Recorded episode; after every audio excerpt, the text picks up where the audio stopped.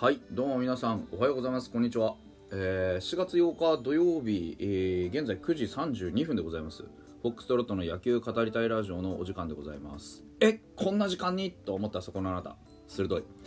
あのー、僕は昨日更新したつもりでいたんですよ。どういうことかっていうとですね僕ねこうあの夜起きて更新した夢を見たんですね。2時か3時ぐらいに起きてやべ更新しなきゃって言って喋った夢を見たんですよ。で起きたらあれ？更新してなくね？ってなって。ねあのなのでまあ昨日の分の更新とはもう時間的にもねもう言わないんでとりあえずあの1本更新しておこうと。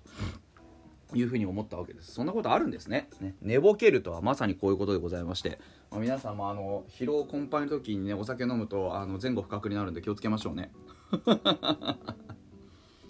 あのまあそういうこともあるというわけで。で今日は何の話をねあのー、させていただこうかというところでですね、えー、お話しさせていただくのが、えーと、こちらの方ですね。皆さんもう見てると思いますけれども、えー、花さんの、えーと、お便りありがとうございます、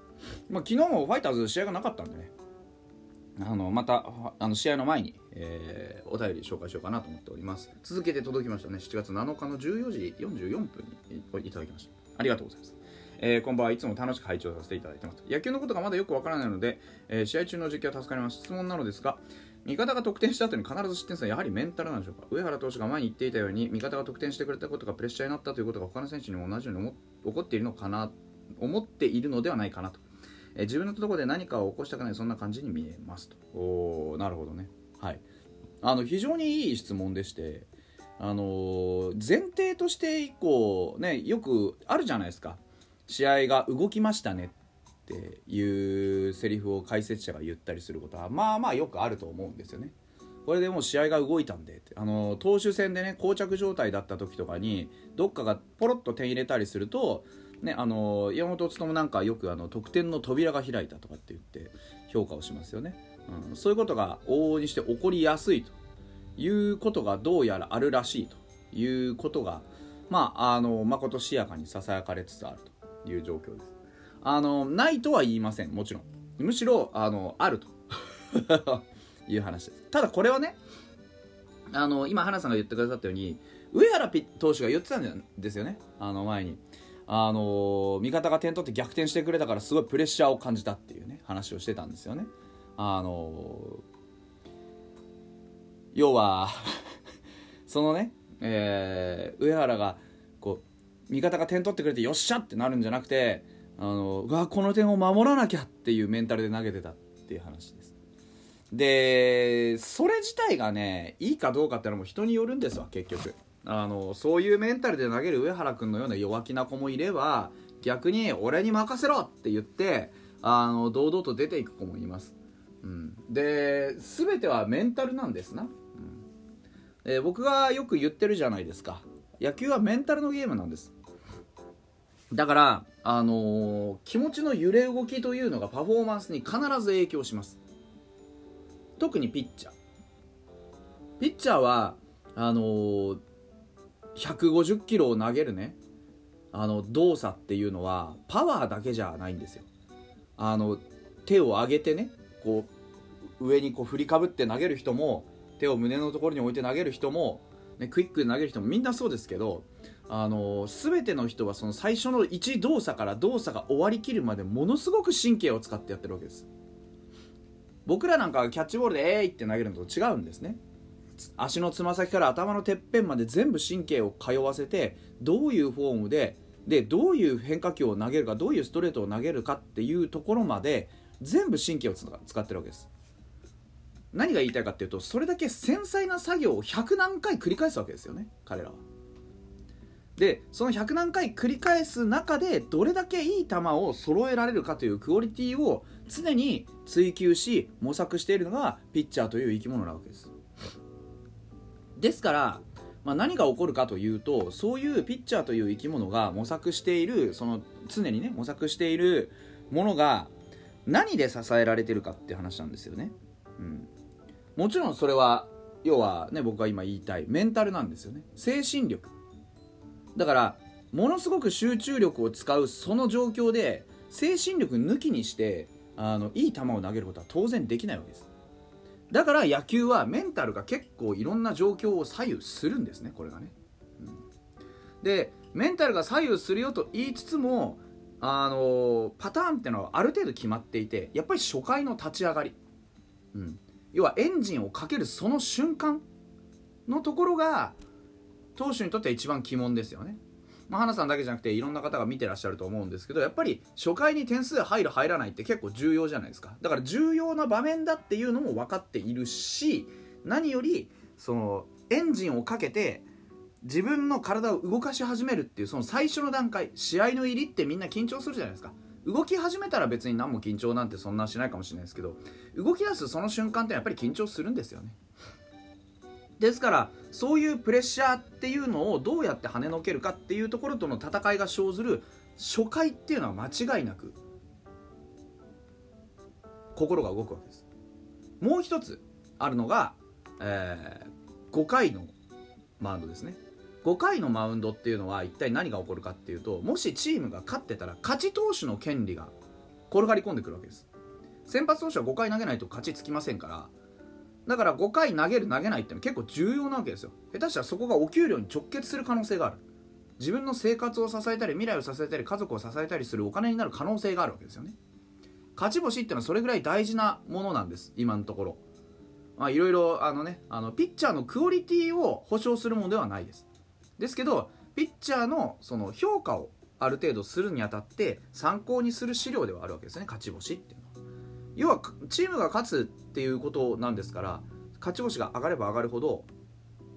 チームに貢献したってことになるわけです。ですから5回のその白星がつくかつかないかっていうところは非常に投手にもプレッシャーがかかると。いうわけですね、うん、でもう一つこれはあのー、先発ピッチャーだけじゃないですけど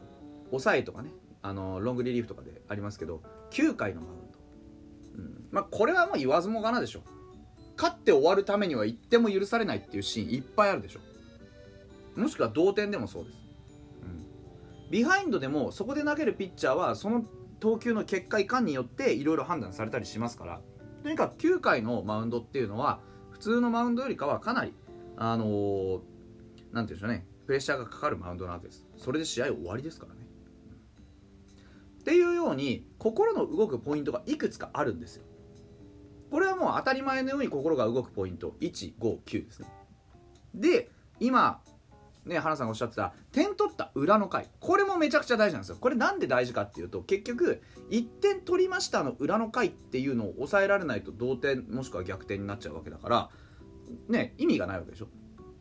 で要はそこを抑えれば勝ちに近づく。要は勝つために試合をやってるから一歩勝ちに近づくっていうことのためにここをなんとか抑えなくてはっていう余計な余計とは言いませんね。あの必要以上に力んでしまう投手ってのはいっぱいいるわけです。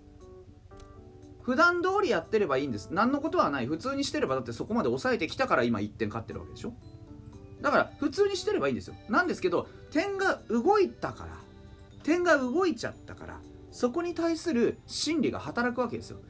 それまで4回抑えてきました。あの通りにやっていれば別に5回以降も多分抑えられるんです。なんですけど1点表に入っちゃった。からこそからこそピッチャーはこの1点を守らなきゃいけないなってふんどしを締め直すし相手の野手もこの1点取り返すぞって気持ちでもう1回気持ち入れ直してくるわけですよ。そうすると試合が動くんですね。だからここのところ普通にやればいいもののその普通っていう状況をメンタル的にも相手の心理的にも保つのが非常に難しいシーンなんですね。得点が入った後のシーンってのは。だからあのー、基本的には味方のね得点した後の回をしっかり抑えようねっていうのがセオリーになってますよね。9回。で本題なんですけどなんで失点しちゃうの？うちのピッチャーは。この間の河野君とかもそうですよね。うん。